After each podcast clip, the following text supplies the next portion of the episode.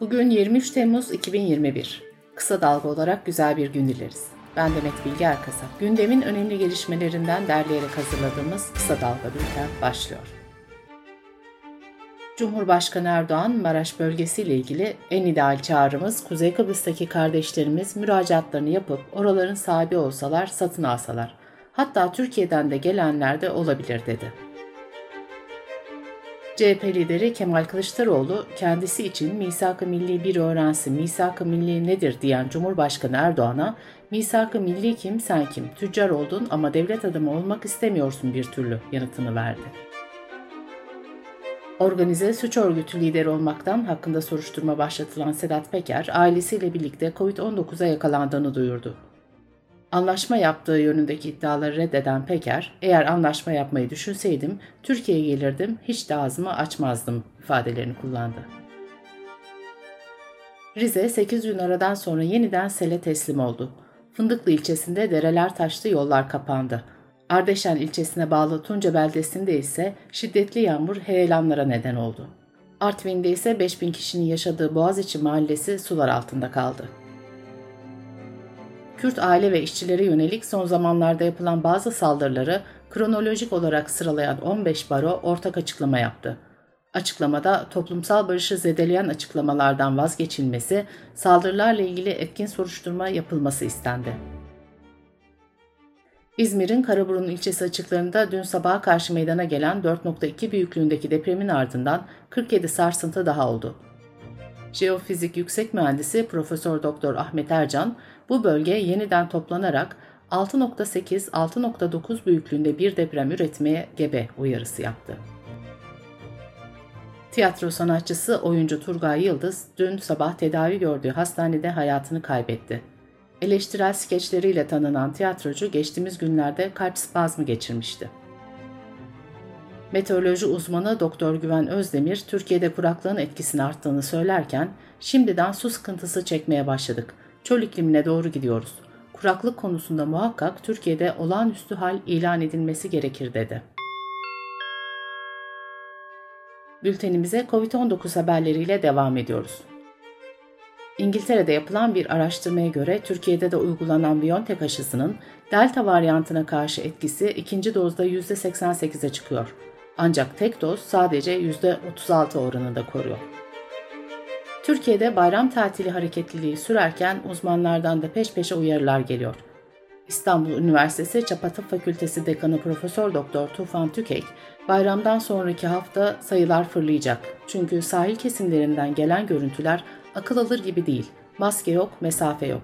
İki doz aşılamada istenen rakamlara henüz ulaşamadık. Ağustos ortası 20 binli rakamları görürsek şaşırmayın. Dördüncü dalga sonbaharı beklemeyecek dedi. Brezilya'da yapılan bir araştırmada ülkede kadınlar tarafından yönetilen bölgelerde COVID'e bağlı ölümlerin %43 daha az olduğu görüldü. Brezilya'da belediyelerin yalnızca %13'ü kadınlar tarafından yönetiliyor. Araştırmada bu oranın %50'ye çıkması durumunda ülkede ölümlerin %15 azalabileceği sonucuna varıldı. Sırada ekonomi haberleri var. Tarım ve Orman Bakanı Bekir Pakdemirli, kurbanlıklarını satamayan yetiştiricilerin mağdur edilmeyeceğini, elde kalan hayvanları Et ve Süt Kurumu'nun alacağını söyledi.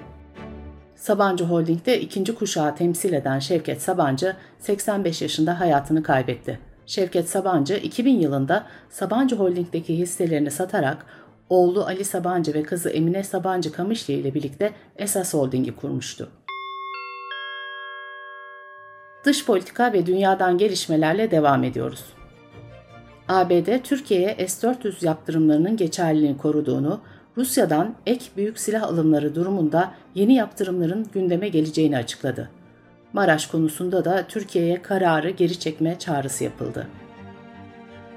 İran Cumhurbaşkanı Hasan Ruhani, ülkenin güney kentlerinde su kesintilerine karşı yapılan protestoların siyasi bir çatışmaya dönüşebileceği uyarısında bulundu.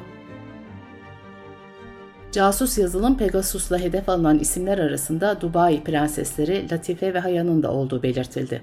Prenses Latife, Şubat ayında kaydettiği bir videoda rehin alındığını ve hayatından endişe ettiğini söylemişti. Bu arada İsrail hükümeti Pegasus casus yazılımına dair iddialar sonrası harekete geçti ve inceleme için birim oluşturdu. Olimpiyat oyunları Tokyo'da Cuma günü başlıyor. Bu yıl korona tartışmalarının gölgesinde kalan sevindirici gelişme ise kadın sporcu sayısının rekor kıracak olması. Organizatörler Tokyo'da başlangıç müsabakalarının %48.3'ünün kadın sporcular için ayrıldığını duyurdu. Macaristan Başbakanı Viktor Orban, Avrupa Birliği'nin tepkisini çeken LGBTİ artı yasasını referanduma götüreceğini açıkladı. Kararı Facebook üzerinden duyuran Başbakan, Brüksel yasa nedeniyle Macaristan'a geçen haftalarda açık bir biçimde saldırmıştır dedi ve halktan yasaya destek vermelerini istedi. Bültenimizi kısa dalgadan bir öneriyle bitiriyoruz. Müsilaja neden olan denizlere baskı yapan sadece aşırı kirlilik değil, İnsan kaynaklı iklim krizi yüzünden deniz suyu sıcaklığı anormal arttı. Bu da deniz yaşamını tehdit ediyor. Gazeteci Mehveş Evi'nin Müsilaj ve Ötesi podcastini kısa dalga.net adresimizden ve podcast platformlarından dinleyebilirsiniz. Gözünüz kulağınız bizde olsun. Kısa Dalga Medya.